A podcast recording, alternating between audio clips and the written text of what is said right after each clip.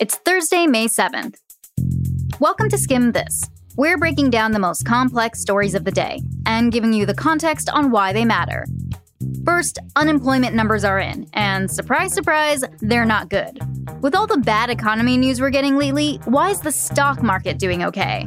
We'll explain. Then, school is back in session, at least in parts of Montana. We'll tell you what the plan is for how to get the first students in the U S back to class. We're here to make your evening smarter. Let's skim this.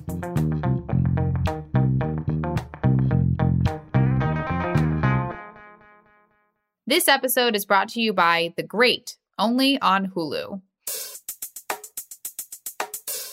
Okay, the COVID nineteen pandemic is a rapidly changing story with lots of moving parts, and we're going to help you sort out what exactly you need to know, starting with the three big developments of the day.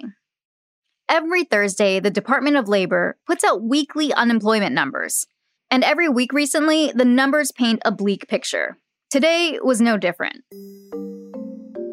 In the past week, another three million people filed for unemployment in the U S. That means over the past seven weeks since the economy largely shut down, more than thirty-three million people have told the federal government, "Hi, I'm unemployed, and I need help." When you look at the numbers on a state-by-state level, in some places, one in every four people is currently out of work. More bad news is expected tomorrow, when the Labor Department releases the monthly, as opposed to weekly, jobs report.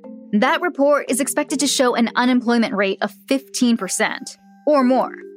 The last time the rate was that high, the Great Depression. So unemployment is up. Consumer spending is down. Both factors that experts say signals we're headed toward a recession. Despite this, you may have noticed that one thing does seem to be doing okay: the stock market. Why is that?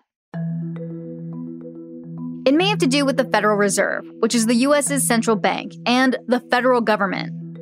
They've both been pumping money into the economy, with the Fed buying up corporate debt and Congress passing relief packages.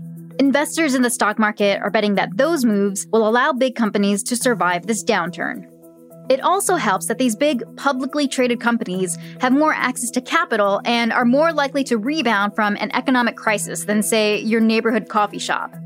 Finally, the markets indicate that investors are staying confident as companies work on COVID nineteen treatments and potential vaccines. Hence why the stock market looks okay while the economy is spiraling. But keep in mind, like with most things COVID nineteen related, there's no guarantee that the stock market will stay this way, or that investors are right. In the meantime, if you or a loved one is unemployed and are looking for resources to help, we've got you covered. Head over to theskim.com slash unemployment for more.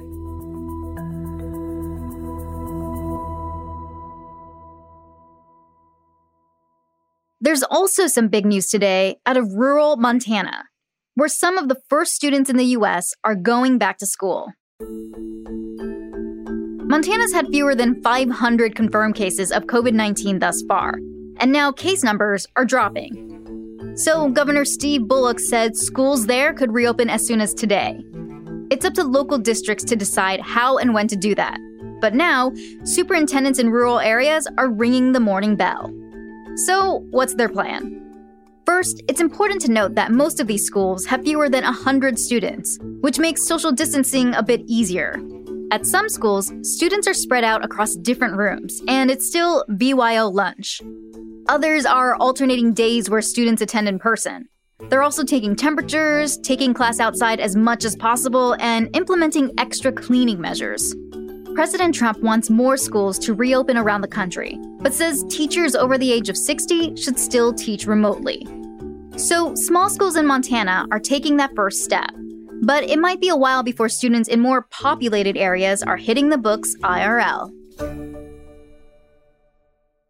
Our third story of the day is about Ahmaud Arbery. You may have seen his name in headlines today. Back in February, Arbery, a twenty-five-year-old black man, was jogging in a neighborhood in Georgia. According to a police report, he was allegedly chased down by two men in a pickup truck, a former police officer, Gregory McMichael, and his son, Travis, who thought Arbery might be a burglar. Police documents said that after catching up to Arbery, there was a struggle between him and Travis McMichael, who had a shotgun. Arbery, who was not armed, was then shot and killed. Like we said, this happened in February. So why is this story making so many headlines now? Well, since Arbery's death, no arrests have been made. And so far, three prosecutors have been assigned to the case. The first two had to recuse because of conflicts of interest. One of those prosecutors who recused, though, told police that the two men should not be indicted because the way they followed Arbery was within Georgia's citizens' arrest laws, and that the way they acted was also within the state's self-defense laws. Then on Tuesday, a short video surfaced online, allegedly showing the moment when Arbery was killed. And now, lawyers for Arbery's family are putting pressure on authorities to make an arrest. Here's Wanda Arbery, Ahmaud's mother. I do believe that Ahmaud was just out for his daily jog. Um, I have believed that since day one. Um, he's been doing this for, for years. The new Georgia prosecutor assigned to review the case wants a grand jury to decide whether criminal charges should be brought against the McMichaels. Part of the issue here? Well, because of the pandemic, courts are technically closed, and they likely won't be open till maybe mid-June.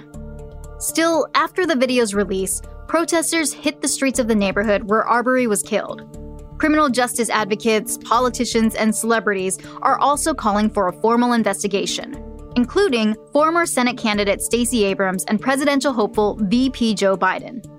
And more protests are reportedly planned for tomorrow, which is actually Arbery's birthday. And in honor of his life, supporters will be jogging two point two three miles to represent February twenty-third, the date of Arbery's death. And online, they plan to spread the word using the hashtag I Run With Maud. Like we said, there's a lot happening right now.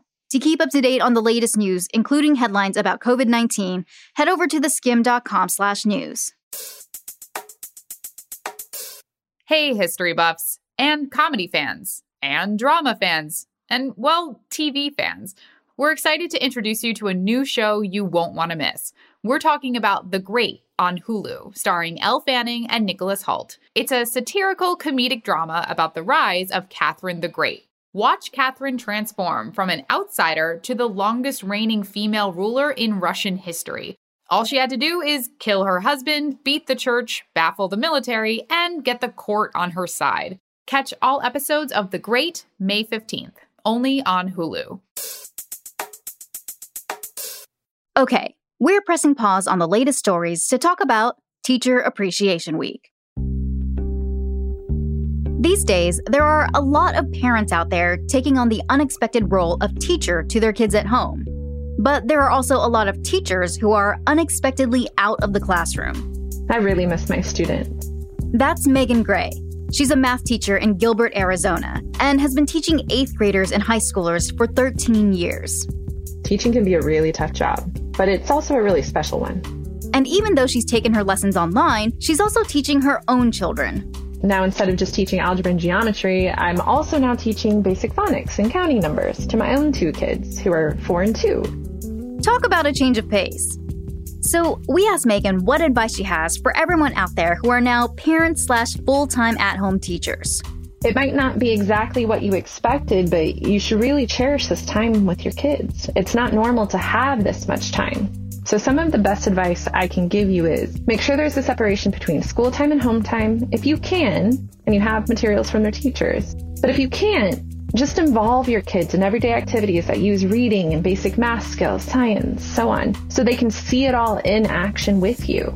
It doesn't have to be complicated. Remember, they may not really know what's going on in the world right now, but no matter what, you're the essential person in their lives. No matter your situation, sometimes you just need to press pause. And every week, we send out an email with some of our favorite things to help you take a break. To sign up, head on over to the skim dot com slash press pause.